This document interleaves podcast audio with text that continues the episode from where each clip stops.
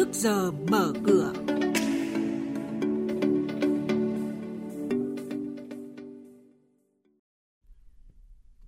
Thưa quý vị, cảnh báo về thủ đoạn lừa đảo qua mạng và kinh doanh đa cấp trái phép mới, nhận định diễn biến sàn giao dịch tại Sở Giao dịch Hàng hóa Việt Nam.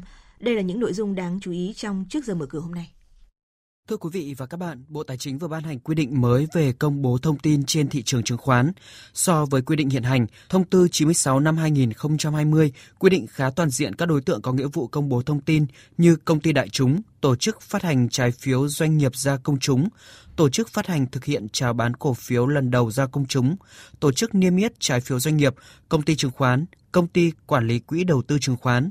Việc công bố thông tin phải đầy đủ, chính xác, kịp thời theo quy định pháp luật – Thông tư có hiệu lực thi hành kể từ ngày 1 tháng 1 năm 2021. Mới đây, Công an Thành phố Hồ Chí Minh khuyến cáo người dân về kiểu lừa đảo mới trên mạng của một số trang web huy động vốn, tổ chức kinh doanh trái phép theo hình thức đa cấp.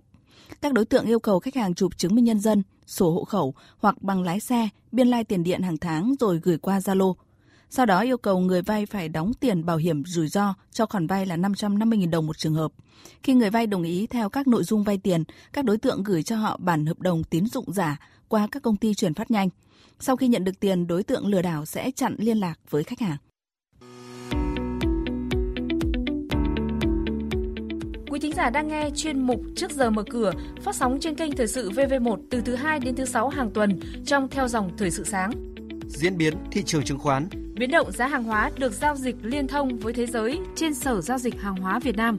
Nhận định phân tích sâu của các chuyên gia tài chính, cơ hội đầu tư được cập nhật nhanh trong trước giờ mở cửa. Thưa quý vị và các bạn, Sở Giao dịch Chứng khoán Hà Nội vừa thông báo tới các nhà đầu tư danh sách 162 công ty bị cảnh báo trên hệ thống giao dịch Upcom. Trong đó có 11 công ty bị đình chỉ giao dịch, 135 công ty bị hạn chế giao dịch và 16 công ty có vốn chủ sở hữu nhỏ hơn 10 tỷ đồng. Ngày 22 tháng 12 này, Tổng công ty Đầu tư và Kinh doanh vốn nhà nước sẽ bán đấu giá để thoái vốn hơn 44 triệu cổ phần Tổng công ty Công nghiệp Dầu thực vật Việt Nam Tổng giá trị cổ phần đấu giá là hơn 442 tỷ đồng theo mệnh giá, chiếm tỷ lệ 36,3% vốn điều lệ của Tổng công ty Công nghiệp Dầu thực vật Việt Nam với mức giá khởi điểm là 18.540 đồng một cổ phần. Về diễn biến trên thị trường chứng khoán, thưa quý vị và các bạn, hôm qua VN Index giảm điểm và rung lắc liên tục, kết phiên trong sắc đỏ, giao dịch khối ngoại là điểm trừ khi có phiên bán dòng khá mạnh, lực bán tập trung vào các blue chip. Với diễn biến như vậy, mở cửa phiên giao dịch sáng nay, VN Index khởi động từ 1.055,27 điểm, HNX Index bắt đầu từ 167,87 điểm.